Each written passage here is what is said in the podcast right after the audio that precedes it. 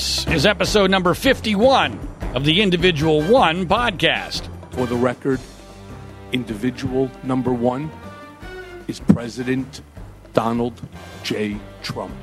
And I am your host, John Ziegler. We are broadcasting from Los Angeles, California, and distributed internationally by the Global Story Network. This is the bi weekly program which takes an honest and hard look at the presidency of Donald J. Trump from a conservative perspective because Unfortunately, no one else is willing or able to tell the real truth about him. Unlike the corporate media, we at the Individual One podcast have most definitely not been compromised or co opted. Welcome to the program. Please subscribe, rate, review, and share it via social media. Follow us on Twitter at Individual One Pod. That's Individual One Pod. At our Twitter handle, you can find now all eight parts of my epic long eight part series for Mediaite detailing the evolution of the history of the news media and its loss of credibility and the rise of Donald Trump to the presidency. We have a link uh, there, uh, which you can find also at freespeechbroadcasting.com, where you can access all eight pieces from that eight part series all in one link, or you can find them individually at our individual one pod uh, Twitter account. I urge you to do so because it really gives you a unique and important perspective on how we got here and where we're heading now. Now, the last two episodes of the Individual One podcast, I have uh, talked about how I am conflicted, literally conflicted, regarding the candidacy of Joe Walsh the uh, former congressman, now former radio talk show host, who has announced he is running against Donald Trump for the Republican uh, presidential nomination. Because Joe and I have had extensive conversations leading up to his announcement, which was a week ago today, that he is, in fact, throwing his hat into the ring uh, for the GOP nomination. And that while we had had some very productive conversations and we had even talked on two different occasions about me potentially even working uh, for his campaign in an official capacity, uh, at the time period of his announcement, he basically disappeared. That we had numerous phone calls that were scheduled that never happened. He, he would, uh, you know, get to the time when the phone call was supposed to occur and then delay it, and then it would never happen. And this is the kind of thing that I have to acknowledge uh, we all have our pet peeves, but for me, this is a huge one because I have two small kids, and for me to schedule a legitimate phone call is a big stinking deal during the day.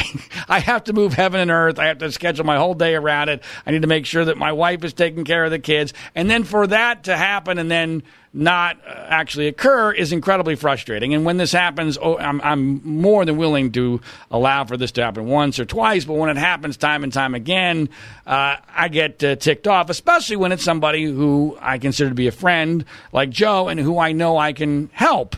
Uh, even in an unofficial capacity. So, this was a source of frustration. Uh, I didn't know exactly how to handle this on the podcast, especially until I had spoken to Joe uh, on an individual basis, on a personal basis, on the phone. We did that a few days ago. We had a very good conversation. We hashed some things out. He apologized, which I appreciated, and he agreed to come on the podcast today. So this will offer a, a really good opportunity uh, for basically the full hour to get in all, into all of the issues uh, related to this candidacy in a way that you probably haven't heard yet because uh, Joe and I have a very good relationship and uh, we're very honest with each other. And it's always interesting uh, when we have a discussion. So let's do that now. Republican presidential candidate Joe Walsh, welcome back to the podcast. Hey, John, always good to be with you, man. Now, Joe, I've already uh, briefly uh, given kind of a disclaimer uh, about uh, our interaction before your announcement that you were going to run against Donald Trump for the Republican presidential nomination. Uh, just kind of uh, detailing that we'd had numerous discussions leading up to this, and then I kind of got frustrated that you disappeared during that process, and now we've we've gotten back in touch, and you agreed to do the podcast. Could you give us, just for fairness' sake, your perspective on on our interaction leading leading up to your announcement to, to run for president. Yeah, and, and John, always good to be with you. No excuse. Uh, always, I'll give an explanation. I've always uh, valued your wisdom and your expertise.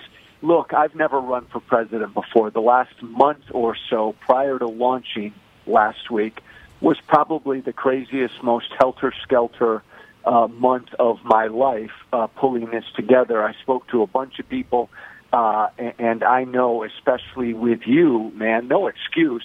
Uh, uh, I did not keep in touch nearly as well enough as I should have with you. And all I can say is I'm, I'm, I'm running for president, and things got a little bit away from me as we jumped into this launch. And for that, I will always be, uh, uh, just uh, apologize to you for because I, I really do value you, which is why I always like to speak with you. And I appreciate that. And look, I have I've never been in uh, the kind of media firestorm that you've been in the last couple of weeks, but I've been in some media firestorms, and I get it. I get yeah. I get that. It, I mean, by the way, can you give us a sense? uh, along those lines of how, from a personal standpoint, I don't think people understand. I mean, you don't have a, any kind of a massive infrastructure here, and, and you're right. in the middle of this media firestorm. What's that like from a personal level? How crazy is it in your life, Joe? It's like you know, John. It's it's literally like over the course of a 24 hour a day day, and I don't speak, sleep much anymore you literally you go through about a hundred. I'm not exaggerating. Super highs and a hundred super lows, all in the course of one day. It is. It's physically tiring, but it's it's mentally exhausting. The ups and downs every day. I mean, I've run for Congress before. I've served in Congress. But uh, announcing a week ago today that I was running for president, the response has been I, I, I've never experienced something like this. Both good and bad, I'm assuming.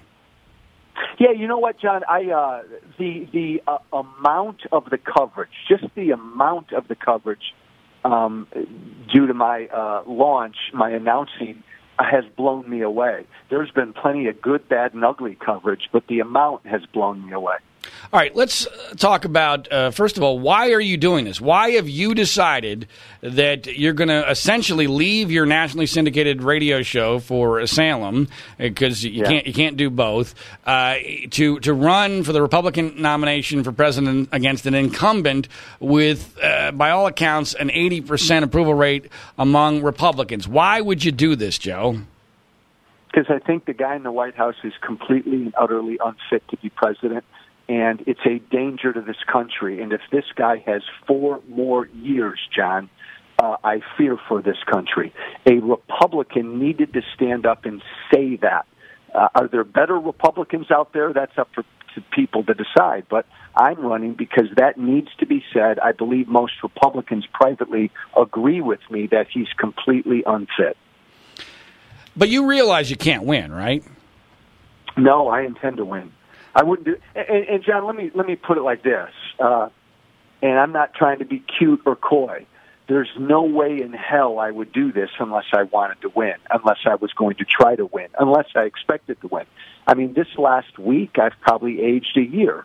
uh, I would, I will imagine this upcoming week will be even more difficult. There's no way I'd put myself through this if I did not intend to or want to win. I think I saw an interview with Mark Sanford uh, a couple days ago who's thinking about running, and he said like, "Oh, if I do, I'll do it. I don't.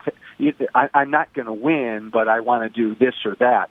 I, I don't know how you could challenge a sitting president if you did not want to or expected to win. So then, how do you do this? How do you pull off this kind of a miracle? And it would be the biggest miracle in the history, at least modern history of, of American politics. So how how do you do that? Well, again, just one data point Donald Trump is president. Uh, four years ago, if you and I, John, were sitting around having a beer and I was to tell you that Donald Trump was going to be president, you'd have thrown that beer at me. So all bets are off. Anything now, right, can happen in American politics. John, here's the bet I'm making, and I could be wrong. Uh, our, our campaign slogan is Be Brave. I really do believe that privately, the vast majority of Republican voters know that this guy is unfit, and they're just damn tired of. They're tired of all the drama. They're tired of all the BS. They just don't say that publicly.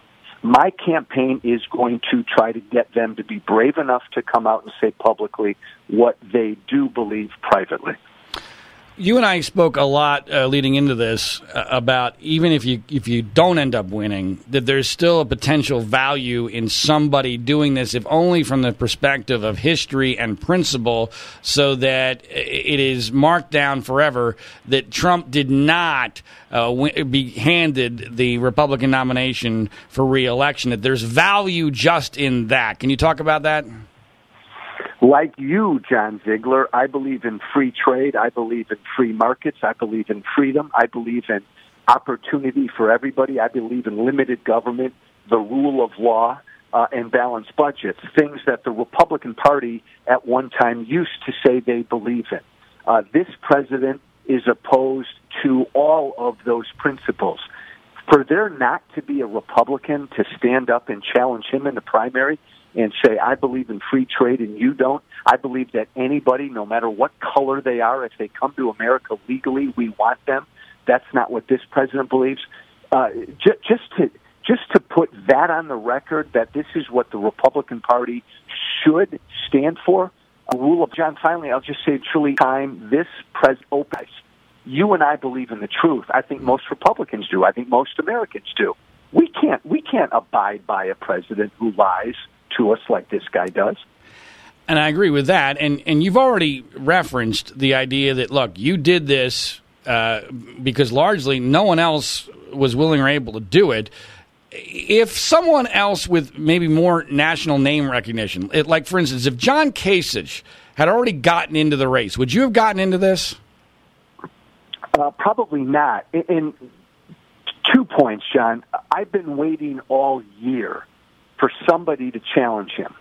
And I've been waiting all year for somebody to say, because I think this is the only reason you challenge Trump.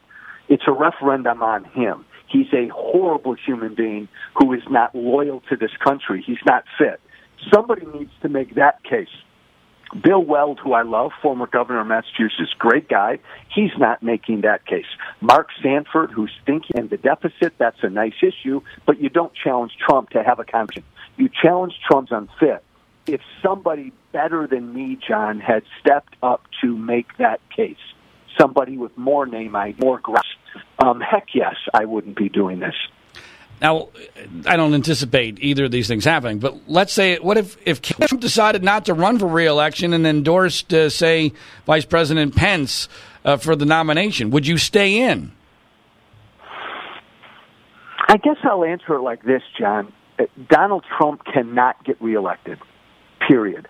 I don't think he should get the Republican. Somebody out there better than me who can make certain better than I can that those two things don't happen, then then I will get out. If if somebody has a better chance of wrestling this nomination away from Trump, then yeah, I mean, because to me, John, that's the greater cause.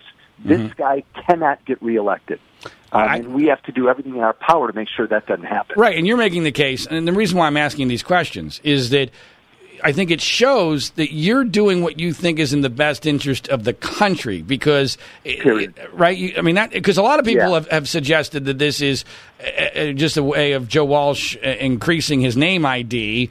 Uh, he's a you know radio talk show host, and that, that this is what his real motivation is. But what you're telling is a very different story than that. Oh, and that's that. that I, I get so tired of that bullshit, John. You you and I have talked over the last couple of years. I'm a I'm a never Trumper in, in conservative talk radio. Look, if I cared about my popularity, if I cared about how much money I was making and my ratings, I'd be like a Sean Hannity or I'd be like all the rest, and I'd sing this guy's praises every day. Right. I say what I believe. Period. And I believe this guy in the White House right now is a danger to this country uh, that case needs to be made because I worry for the country. I'm not doing this. John, this is the biggest pain in the butt thing I've ever done. I wouldn't do this for uh, attention or added publicity. Oh my God, no way. Uh, and, and again, the point is the country. And if there's somebody out there who can better make the case that Donald Trump is unfit, Joe Walsh will warmly embrace that candidate. And I think that's important for you to point out. Now, as far as Weld and Sanford, are they actually running? Because I, I, I can't tell if they are or they not. What's the status of that situation? I, I want to. I like both men, and both men politically, I I, uh, I agree with on a lot of issues. They're both good men, but to me, John, you don't do this unless you're willing to give up everything and fight every day and punch this president every day and call him out every day and every day stand on your soapbox and say we can be better mm-hmm. than what Trump is. Respectfully, I don't I don't see Bill Weld doing any of that. And I don't know if Mark Sanford is getting in. what I've heard is that if he gets in again, he's concerned about the debt and the deficit, and he mm-hmm. wants to start a conversation about that. I don't like the debt and the deficit either, but my God, that's not a reason to run against Donald Trump. Mm-hmm. Mark Sanford, uh, John, was on Meet the Press two weeks ago, and Chuck Todd asked him, if you lose to Trump in the primary, will you vote for Trump in the general? And Mark Sanford said yes. Hmm. I about spilled my coffee all over myself. How the hell, why the hell would you primary somebody who's a danger to this country and then vote for him next year. That makes no sense to me. All right, let's talk a little about about uh, your campaign uh, and and where you think it's going. The most important thing I think for a lot of people, including in the media, but even some voters, and I've had people on Twitter ask me about this, is getting on the ballot. Uh, and obviously, yeah. uh, Iowa and New Hampshire are, are the the first uh, uh major battles. Uh, the Iowa caucus and the New Hampshire primary.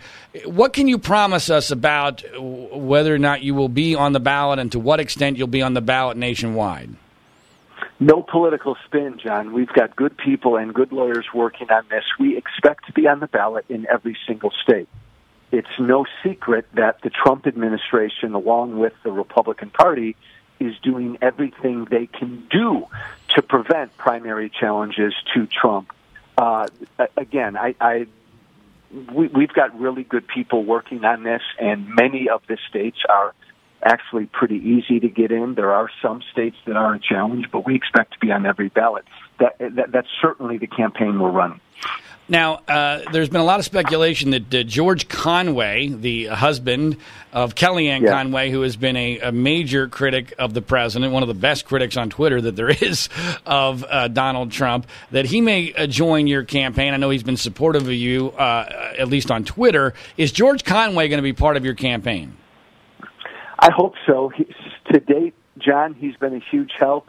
Uh, I really do believe that George Conway is – maybe the most patriotic, devoted American out there right now. I mean, his wife is working for this administration, and George Conway sticks his neck out every single day because he believes in his head and his heart what I do that this country's uh, this president's unfit and a danger. I, I give I give him so much credit for doing what he's doing, and I hope to continue to have his great help and advice as we move forward. But he hasn't committed to being part of the campaign officially yet, has he? No, no, and we'll see if that happens. But it's it's been an honor to get to know him and to just receive his advice. And what about Anthony Scaramucci? Uh, have you had any discussions directly or indirectly with him? Because obviously he has become a much more vociferous uh, critic of the president and has uh, also suggested that Trump cannot be the Republican nominee. Any any contact with him? Uh, I have not had direct contact. There's been indirect contact. People I've been speaking with have been speaking with him. I anticipate speaking with Scaramucci uh, pr- pretty soon. And, and John, what, what's interesting is whether whether people love me. I mean, there needs to be an alternative to Trump again, and uh, somebody who who says we can do a lot better than this guy. Um, but then there's there's the political ramifications here. I'll just say it. If, if Trump's at the top of our ticket in 2020, Trump's going to get killed, and it's going to be a bloodbath for Republicans up and down the ballot. Right now, because of Trump, young people hate the Republican brand. Women hate the Republican band brand. People living in the suburbs hate the Republican brand, and people of color can't stand the Republican brand. That's all because of Trump. So he's he's if he's at the top of the ticket, he's leading us into a Republican bloodbath next year. All right, let's go back uh, to your history because um, yeah. obviously, you know, people are going to vote for you uh, for president of the United States. They need to know, uh, uh you know, your background, where you came from, uh, how you got to where you are, and there's a lot of things about you that are very interesting and and very much against uh, the conventional wisdom of, of where everyone else yeah. in this industry has gone. So let's go back before Trump was a major political figure. You know, you were this fire breathing Tea Party conservative, uh, later turned talk show host after after one term in Congress. You said a lot of incendiary things. Uh, some of which you've apologized for, uh, some of which surprised me a little bit in, in seeing some of the old twi- tweets because uh, they, some of them were pretty incendiary. I'm not sure any of them were overtly racist, but they certainly toyed with being racist. Uh, um, could you explain to people what that was all about and, and what you were, why why those tweets? Uh, where did they come from, Joe? That's that's a great question, John. Look, Uh, yeah, I went to Congress in 2010, part of the Tea Party class. We were pissed off at both political parties for bankrupting future generations. And I was at the tip of the spear along with others in those fights for a number of years. And oftentimes, John, because I'm so outspoken, I got over my skis in things I said. Oftentimes, I said things that were personal and offensive. Oftentimes, I said things that were unduly hateful. I'm just very outspoken. I think in the last six years, I think I've got almost 65,000 tweets. If you, John Ziegler, went through my 65,000 tweets, you'd find a couple hundred that would make your eyebrows rise. Um, and what's interesting, John, is look, I, I'm not, I don't think I'm racist. I'm not racist. I think we're all biased. I think we're all prejudiced. I think we're all capable of saying racist things. I push the envelope. I'm provocative. Uh, I, there's no doubt I have a history of getting in people's faces with things I believed, like Obama. but but when I look back, oftentimes I let my policy differences with Obama get personal. Um, I, I regret all of that, and I, I made a I made a pledge to myself about a year and a half ago, John, that and it was really because of Trump, because Trump kind of woke me up because that's all he does. That I was done. I mean, done engaging in personal hateful politics. One of the things that surprised me most about your old tweets was that uh, it appears as if, at least at one point, that you believed in the birtherism theory regarding. No. Okay, so you did not believe in birtherism. No, God, no. And see, this is what pisses me off about the media. I went on with Chris Matthews like four or five nights ago, and that's all Matthews wanted to talk about. That Joe, you were a birther. I was never a birther. I never even gave birtherism the time of day. I think, uh, and then Chris Matthews hauled up one or two tweets where I joked about Obama's birth certificate. Maybe over the course of the last six years, once or twice, I joked about it. I was never, ever, ever part of the birther movement. So you never believed that Barack Obama no. was not born in America? No. Okay. And, and I think, hey, John, I think the confusion is because we conflate all of this. I mean, yeah, you could pull up a few tweets where I said Obama's a Muslim. Again, a totally different issue. But when people see or hear that, they think, oh, Joe Walsh was a birther. No, Joe right. Walsh never. And I agree. And by the way, that's way beyond the media's comprehension. I understand. And look, I don't. I don't personally. My opinion is that Barack Obama is uh, agnostic. I don't think he has any religion. I don't think. Uh, right. I mean, that's my personal opinion about. Uh, you don't know what's in a man's heart, but I, I see no evidence that he is of any particular religion. You said he's a Muslim. That's not the same thing as saying he was born in Kenya, for instance.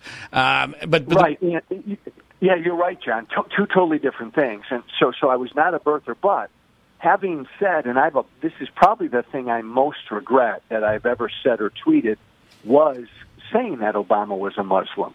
And I said it to be provocative. I said it to take a personal shot at him. But it was wrong because even though you say, John, that you believe he's not of any religion, uh, Barack Obama himself says he's a Christian. Right. And so I, I, I take him at his word. There's nothing wrong with being a Muslim, but Obama says he's Christian. Right. So in essence, I was accusing Obama of lying, and, and that's not right. I hear you. That's a, that's a good explanation. Now, you've been accused over the last week or so, uh, because of these tweets, of being a racist. Is Joe Walsh a racist? God no, God no. What what Joe Walsh is is a guy who is obsessed with the issue of race. I spent a good portion of my life working in the inner city in Chicago, helping young black and brown and white students go to good schools, find schools of choice. I, I, I, I work with a great black pastor on Chicago side, uh, on Chicago South Side. I've got a podcast, a weekly podcast with a black radio host in Chicago right. where we talk about race and racism. I push the envelope on race, John, mm. and I, I, I deplore political correctness. So oftentimes over the years, I've said very provocative things when it comes to race just to get people thinking and to start mm. dialogues. Right, I, am I'm, I'm right there with you. Um, now, I, I, I do think it's been a bit bizarre to see how the media has vetted you a, a, candidacy that they all they, they, all acknowledge has very little chance of of actually uh, turning out to be yeah. uh, you know in the White House. So, but they I believe that they've more intensely vetted you for your past comments than they they, did Donald Trump. Uh, do you agree with that? You and, I think you've written some amazing pieces, John, on this. It, it's actually history will look back, and again, John, you've written on this in a weird way, Donald Trump was like the least vetted candidate in presidential history. Right. It's like it's like we all gave him a pass because he was such a weird, odd guy who could get on TV like that. But you're right. I mean, nobody really looked at who he was. And, and John, nobody took him seriously. Nobody thought he'd win. It's almost like they're, I don't know. I mean, because you're not a celebrity and therefore that you don't have that celebrity protection. Or maybe right. there's a little bit of guilt that, uh, wait a minute, we can't let this happen again. We're, we're going to make sure we vet a guy uh, in 2020 that we didn't vet, that we did not vet in 2016. Uh, what is your interpretation of why the media has decided that it's not hypocritical to hold you accountable for things that they never held Donald Trump accountable for? Maybe you're right in that they don't want to get burned a second time, but I'll say this, John. Again, generally, I'm I'm fine with the way the media has handled me this first week. There's been a lot of coverage, um, and look, John. Part of my candidacy is it's it's it's it's the apology. I mean, I I'm, I would unlike you, and I respect you for what you did. I was not a never Trumper from the beginning. I voted for Trump. Um, Trump's voters were my voters. Trump's voters were my radio show listeners. And so when I've said publicly that I apologize for the role I played in putting him in the White House, I mean it. And I always figured that would be part of my candidacy. I, I, I feel bad for helping put Trump there, and now I'm doing what I can to make sure he doesn't win again. So I always thought that would be part of the story. Well, let's talk about that evolution because I'm fascinated by this, and I think it's really important for people to understand your evolution on Trump to be able to evaluate your candidacy against him. Why were yeah. you ever? Why were you ever supportive of Donald Trump? I, the, the Joe Walsh I know uh, w- would have seen through this obvious liberal con man from a mile away. Why were? Was it because you were a talk show host and, and you knew it was good for business, or and were you were you intoxicated by that? Or explain to me what happened to your brain during that period of time. I guess I was slow at the take. Look um, I didn't support Trump during the primary. I was a Rand Paul guy. When Trump won the primary and it was Trump against Hillary, here's what I figured, John. Uh, I just I figured Donald Trump is a goof. Uh, remember, he blocked me on Twitter at, like in December of 2015 because I said some bad I said some things about him. So he and I have never like been friendly. I just figured Trump's a goof. He'll hire a few good people, and maybe a few good things would happen. Um, he wasn't Hillary. I never liked Trump. I never loved him, but he wasn't Hillary. And you and I talked about that in real time, and I really respect your position. And there's part of me that wishes I had taken your position. I just figured he's a goof. Maybe a couple good things will come of it. Um, I, I quickly realized into that first year that this guy's bad and he lies every time he opens his mouth.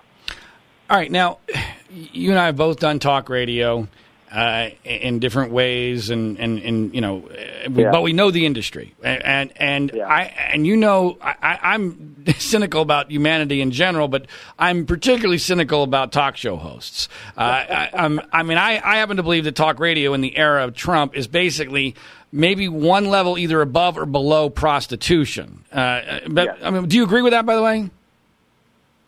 Abso-freaking-lutely. okay, so you agree? Yes. You we both agree that talk radio in the era of Trump is basically prostitution. So I'm inherently cynical, uh, and we've already referenced this a little bit, but I want you to to to re uh, address this issue of of how it is that all every other talk show host has gone in the exact opposite direction on Trump than you have. Every single one. Even Glenn Beck, who during the 2016 yeah. election was anti Trump, has now become pro Trump, all because of this gravitational pull of the audience and careerism. So why would Joe? Walsh, and I'm, I, you know, I, I want to hear this. I want to understand it. I'm inherently at least somewhat cynical about it. Why would only Joe Walsh go in the opposite direction of that?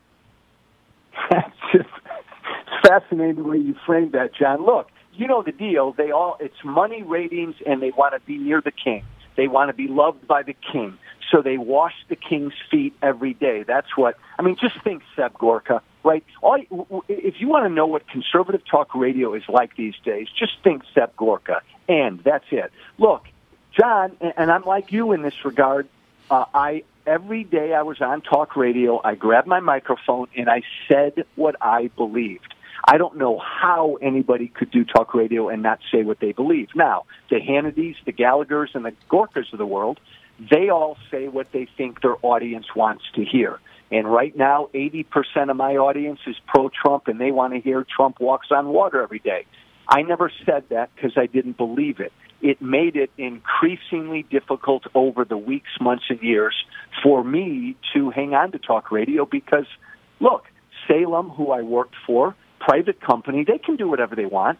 And if they want Trump cheerleaders on their radio, they can have them. But you know, they worked me pretty hard to kind of tow me and get me to toe the the company line, but I, I just couldn't do it. And and by the way, just for the record, so you're no longer on your national show. Are you still doing your local Chicago show? So I, I uh, I'm done as of as of yesterday. Okay. I'm done with all of my talk radio and uh, local in Chicago and national again, John, not a surprise. I'm a candidate for president. I figured it would happen, and Salem wants people who are pro Trump. Right. I, I get that. Uh, obviously, and I think the audience does as well. Now, um, speaking of the conservative media, the conservative media reaction to your announcement. Um, how would you how would you describe the conservative media reaction to your announcement? How dare you even contemplate challenging my king? That's it. How dare you? Who are you to challenge my Lord and Savior? How dare you? John, I've been blown away by, like, in social media, how all the Trump people have just come out and just pounded me and conservative talk, uh, conservative media. Now, just for the record, because I want to make sure we get this uh, as, yeah. as part of uh, the historical uh, factual record, did you offer your announcement to Fox News Channel? I mean, you ended up announcing on uh, this week with George Stephanopoulos, but did you offer it to Fox News Channel and say Chris Wallace on his Sunday morning show? Um, no, I, I'm trying to think, John, and I'm trying to give you the most honest answer I can. I know we were in discussions with Meet the Press and This Week on ABC. And uh, this week, uh, we just decided to do it because it's a great show and they really wanted it. Well, no, I don't, I, I, don't, I, I don't have yeah. a problem with the fact that you did it on this week because it's the it's the uh, the largest, most credible audience you can get on a Sunday morning, and it's the best way for you to have announced. But if if you and I were still in contact during this time period, I would have demanded that you send an email offering it to Chris Wallace because he would have rejected, and then you could have used that as a news story. Then that. Uh, you're right, John. That would have been a great idea. I do not believe we did that. Right, and so my my point here is you need to to make to create the narrative that this is all part of the Trump cult. That there is there's a, yeah. a, a organized effort against your candidacy.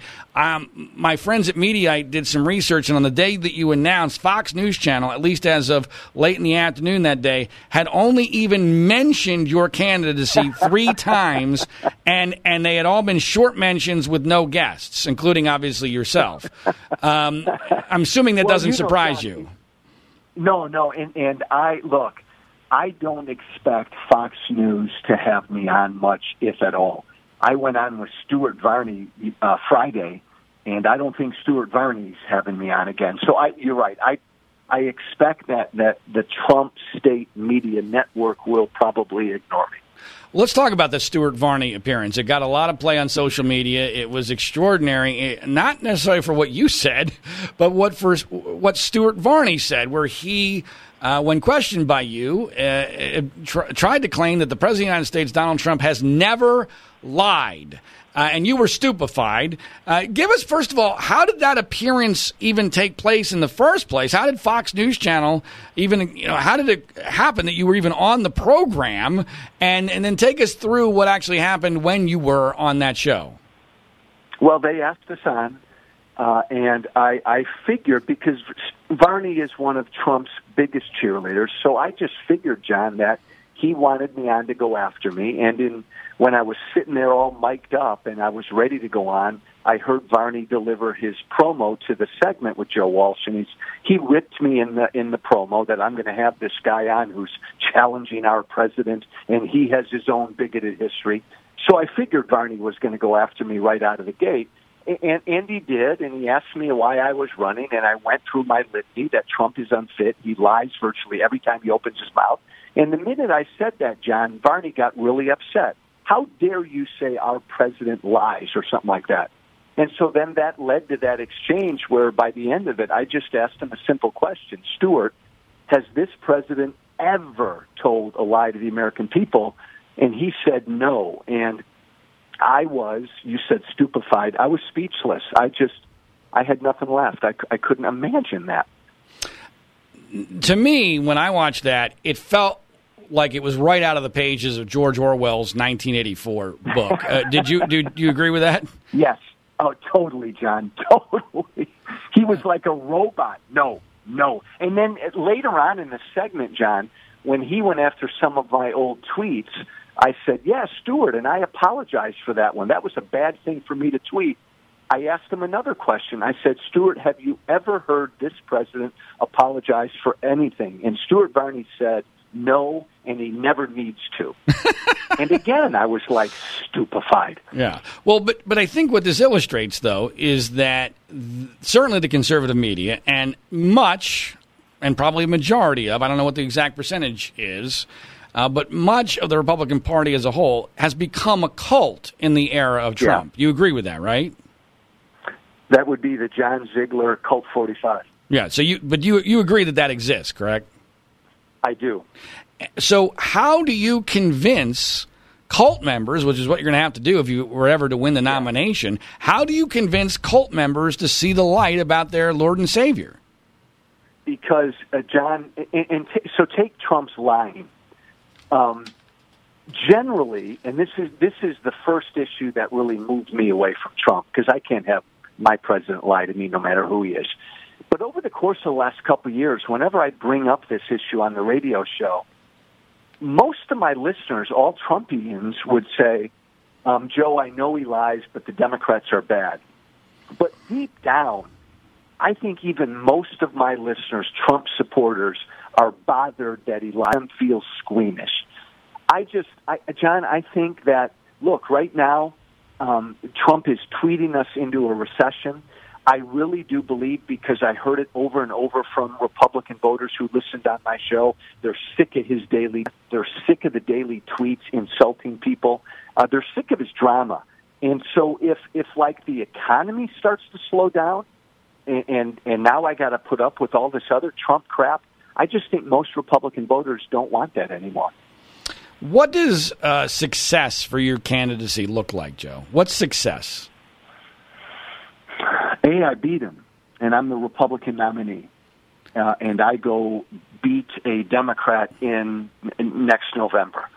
Uh, B, if I can't beat him, John, then uh, these things that you and I believe in that were way better than Trump, that that that we believe in freedom, free trade, free markets, opportunity for all, limited government, the rule of law, that these issues have a hearing not so much for the Republican Party, but just to get it on the record that this is what we believe in. And we're not bigoted and cruel and dishonest like this president. That somehow that message gets on the record. I, and John, I'll say this. I think Trump loses. If Trump's our nominee, he loses in November. And I think he loses badly. And, and so after Trump loses, and by the way, every Republican's going to lose with Trump at the top of the ticket, but after he loses, there's going to be a food fight. You know, all the Rubios and Cruzes are going to come out from hiding under their desks, and they're going to want to be, because John, they're all waiting for Trump to lose. Uh, Romney and Kasich and Rubio and Cruz they're all waiting for him to lose in 2020. They want him to lose, and then they want to thump their chest and say, "Look at me! I'm the Republican Party now." There's going to be a food fight for what the Republican Party is. Yeah, I'm not optimistic about how that food fight's going to turn out, but we can talk about that sometime in the future. But uh, you and I have talked uh, off the air about.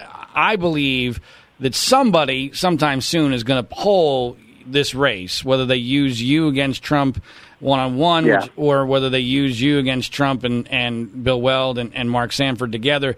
And it's my concern that uh, the numbers are going to be horrific when and if that happens probably in the next week or so, and that at that point the media will turn off the faucet and decide, okay, uh, we we you know Joe Walsh had his his moment and it didn't work, yeah. and uh, now we're just going to ignore whatever Joe Walsh does. Uh, do you share that concern, and, and, do you have any thoughts on what that polling data would be if if and when it comes out? Uh, no idea, John, on what the polling will show. I will tell you that it's it's it's my campaign's job. It's my job to make sure they don't turn that faucet off. And and all I can try to do and tell you that, unlike any Republican primary challenge to him out there right now, we're going to campaign hard every single day. We're going to get in his face every day. We're going to we're going to use TV and videos and a bunch of different mediums and platforms to very energetically and creatively make the case that he's unfit and we can do better. I hope we can get to the point where the media just can't ignore us. One thing I, I've, I neglected to mention, but I, have got to because I should have done this in the uh, section where I talked about the conservative media. To the extent that the conservative media has not ignored you, one of the things that they've tried to bring up is this uh, HBO uh, Sacha Baron Cohen uh, situation where where you were basically I, I, I think I'm got this right you were basically tricked into uh, an interview with him. He's the comedian. Uh, he did this to yeah. many other people and and you gave some answers that that seemed to be uh, rather strange. Uh, do you, do you have anything any insight you can provide us on what really happened there that that that people can understand uh, that circumstance a little bit better? Oh no, John! Sacha Baron Cohen got me he tricked me about a year and a half ago. I thought I was getting a big award as a friend of Israel. Turns out that he just wanted me to say 30 seconds of like five year olds should be trained and armed in, in how to use guns. Uh, it wasn't Sacha Baron Cohen, by the way. He wasn't there, but it was his people. It was an elaborate ruse, and they got me, and they tricked me into saying something stupid. And all I can do is just laugh at it oh, because I got got. In in the world today, this happens, and no, I don't believe that five or six year olds should be trained and armed. But he got me. He's a funny guy, and he got me. Well, I, I think that's a good response. By the way, I happen to think that um, that at some point in your campaign, you guys should reach out to Sacha Baron Cohen because I think he might uh, do a, a, a, funny video with you. Because my guess is he doesn't uh, like Trump. That's a, that's a great idea, and I think he would. That's a great idea. Yeah, I, I think you would you would uh, benefit both both of you would benefit from that, and it might go viral. Yeah. Um, now uh, you mentioned your slogan is "Be brave." I, I don't mind that. Yes. I don't mind "Be brave." Uh, uh, except for the fact that, in my experience, very, very, very, very few people are actually brave. uh, so you're so you're counting on you're basically counting on two percent of the population, Joe. Uh, in, in, my estimation, that's the the percentage that is actually brave. So I'm not sure that that's where I would have gone. Uh, I get it. I understand it. Uh, it's it's not bad. Uh, I had suggested to you America is greater than this. Uh, why didn't yeah. you like America is greater than this? Well, that's not bad either, John. And and understand, be brave is important because it's like the thesis of my campaign. Again, that Republicans privately are sick and tired of this guy, and they know he's unfit, and they got to come out and publicly be brave. But but but it's what I'm finding as I as I go through this now is we got to be better. Uh, I mean, we, we can't have a pathological, pathological liar as a president. We got to be better. We can't have a malignant narcissist as president. We got to be better. We, we should be better than this. And again, when I that. say that, John, most Republicans know that. They just don't have an alternative. I got to We're become that better than alternative. that. Yeah. Well, as, as Elijah Cummings has often said, We're better than that. Yeah, um, but but see, but see, what I liked was the fact that you're using Trump's own slogan against him. America is greater, is as opposed to make. Yeah. America is greater than this. To me, it covered all the bases, uh, and it didn't and it didn't require bad, people John. to be brave. Well, apparently, it's not good enough for you to use. so, so, Who knows? Maybe, Be Brave will become that. Who knows? all right, okay. This, especially this first month, I want to get people out. We'll see. All right, Joe. Thanks so much for uh, finally getting back in touch with me. First of all, You got it. oh, I got to ask you. I you have and to. I are going to see each other within a week. Well, yeah, we're we're planning on doing that, but I, I got to ask. I have to. I totally blanked on this one. What about the uh, the Daily Beast uh, story that your original campaign manager that you ghosted him for eight days uh, prior to announcing? Uh, I I didn't. I would not have believed that, except for the fact that uh, you kind of ghosted me for a few days. So what was that? What was that all about? I, I, I, just silliness again. It was a crazy month. I spoke to a lot of people. I never had a previous campaign manager. I heard from a lot of good people. It's just not a story. Cranking up a campaign for presidency, uh, president like this, is a big, complicated deal. And yeah, I probably made a number of mistakes in the last month and a half. It's important to point out that that guy who you allegedly ghosted uh, still supports you. So you know, Yeah. which is which is which is saying a lot. It says a lot about Trump, and it says a lot about you too, Joe. Um, uh, all right, uh, how, where can people go to support your campaign, Joe? JoeWalsh.org. JoeWalsh.org. And uh, they can uh, follow you on Twitter at uh, what Walsh Freedom is At right? Walsh Freedom. At, Walsh Freedom. All right, Yeah. thanks so much for your time, Joe, and we'll uh, we'll see you soon.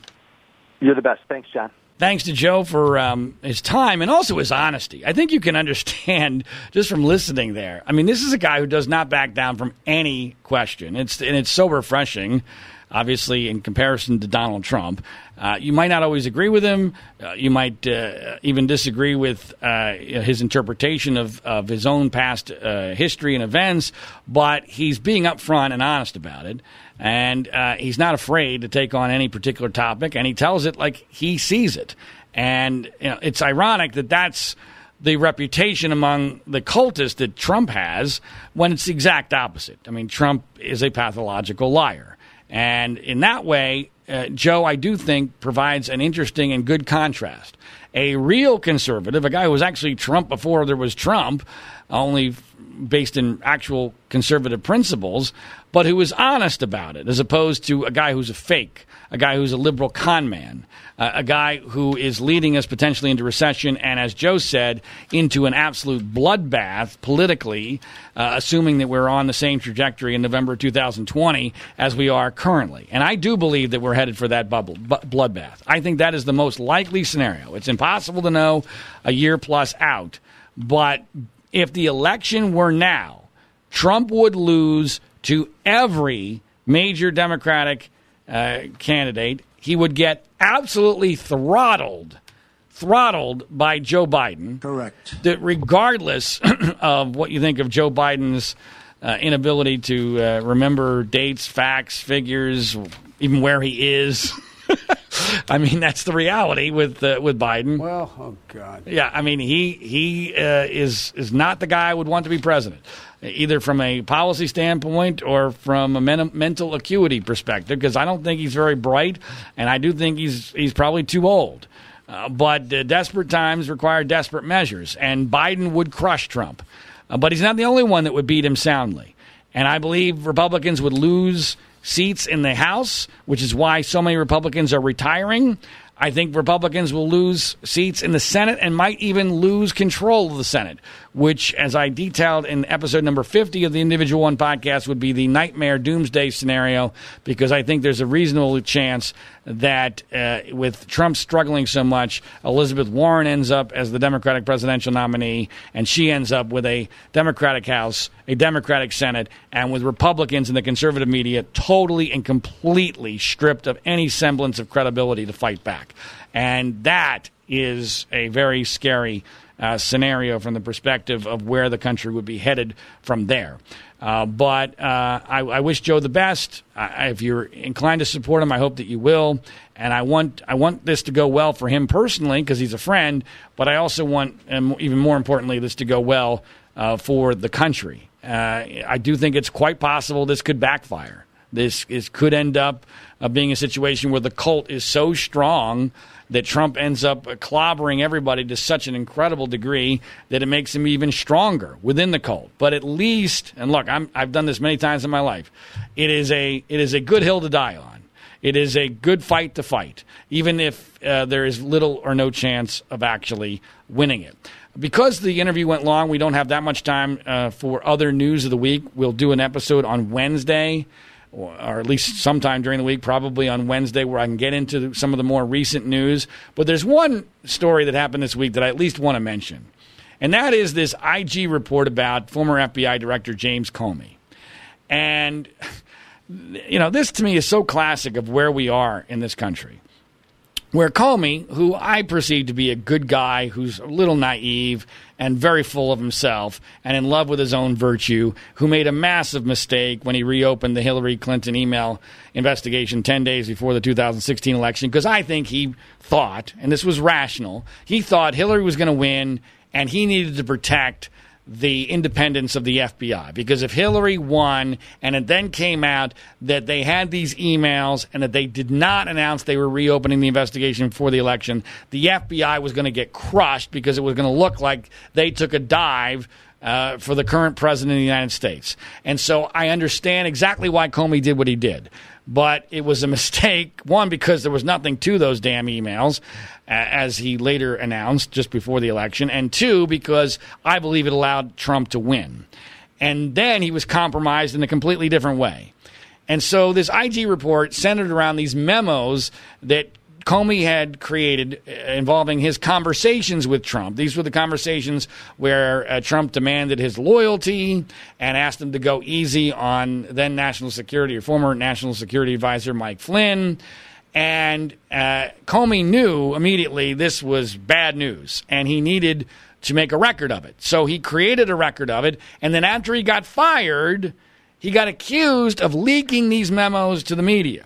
Now, at the time, I was always saying, and I believe I'm 100% right in this, that this was a, farcical accusation. Because while the content of these memos from this former FBI director did make their way into the media, technically, from a legal perspective, they were never leaked. And here's the proof they were never leaked. I urge you to go Google James Comey's memos. You will not find them in any way, shape, or form anywhere close to the time period in which the news media reported on them.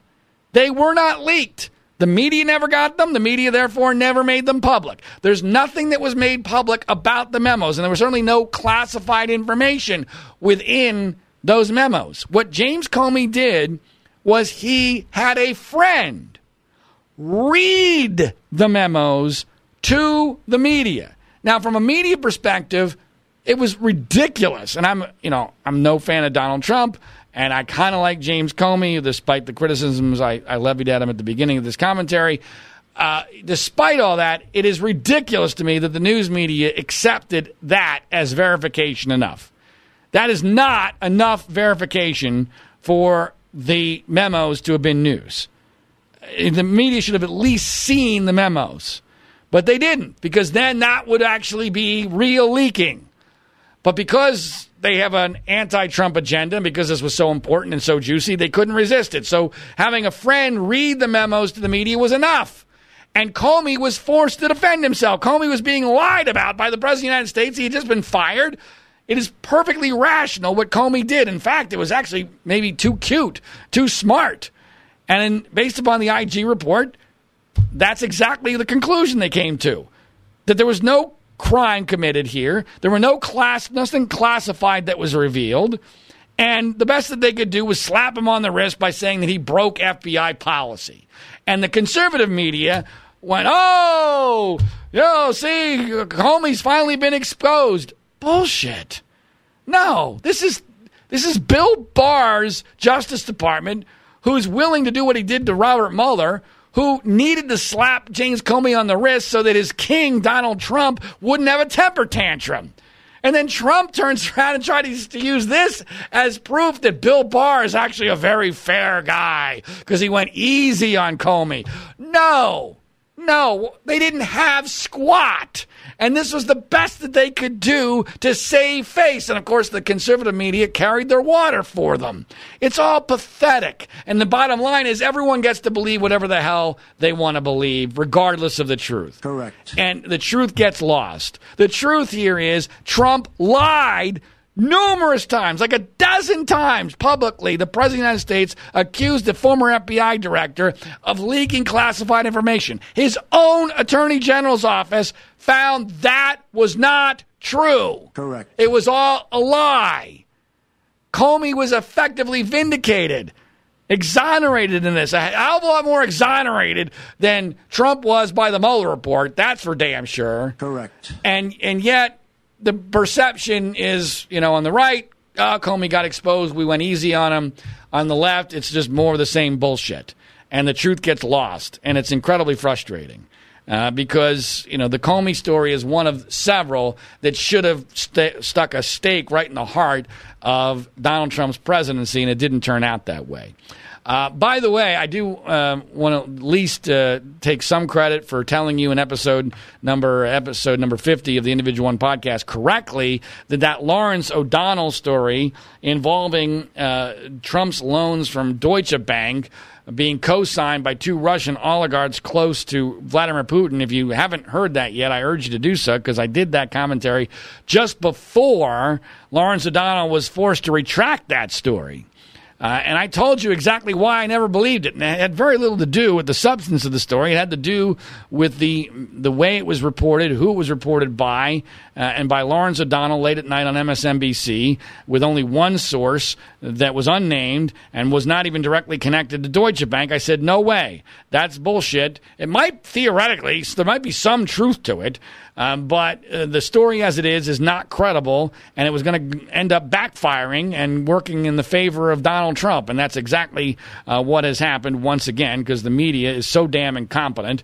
Uh, they don't know what the hell they're doing. They're too eager to go get uh, Donald Trump. They believe things that are, are ridiculous, uh, and it works very much to Donald Trump's advantage, which is a large part of that eight part series that I wrote for Mediaite, which I urge you to check out either at freespeechbroadcasting.com or on our Twitter feed at individual number one pod. That'll do it for this episode of the Individual One podcast. We're going to keep the uh, percentages that we keep track of pretty much in the same place. I'll say there's an 8% chance of Donald Trump not completing his first term in office and a 40% chance that he is reelected, although that is somewhat on the more pro Trump side than my gut is actually telling me at this point. It's mostly because I'm not uh, of the belief that Joe Biden is going to be the Democratic nominee, even though he is currently leading in those polls. Once he collapses, which I think eventually, well, he won't collapse. He's never going to collapse. But once someone likely Elizabeth Warren speeds past him, uh, those percentages uh, will likely change. But uh, as of right now, I'll put it at 40%, even though there's a, a 95% uh, chance that Joe Biden would beat Donald Trump if he, in fact, was the nominee. Uh, so thanks again for listening. Please remember to uh, subscribe, rate, review, and share this via social media. Follow us on uh, Twitter at Individual One Pod. Until next time, my name's John Ziegler. You're listening to the Global Story Network.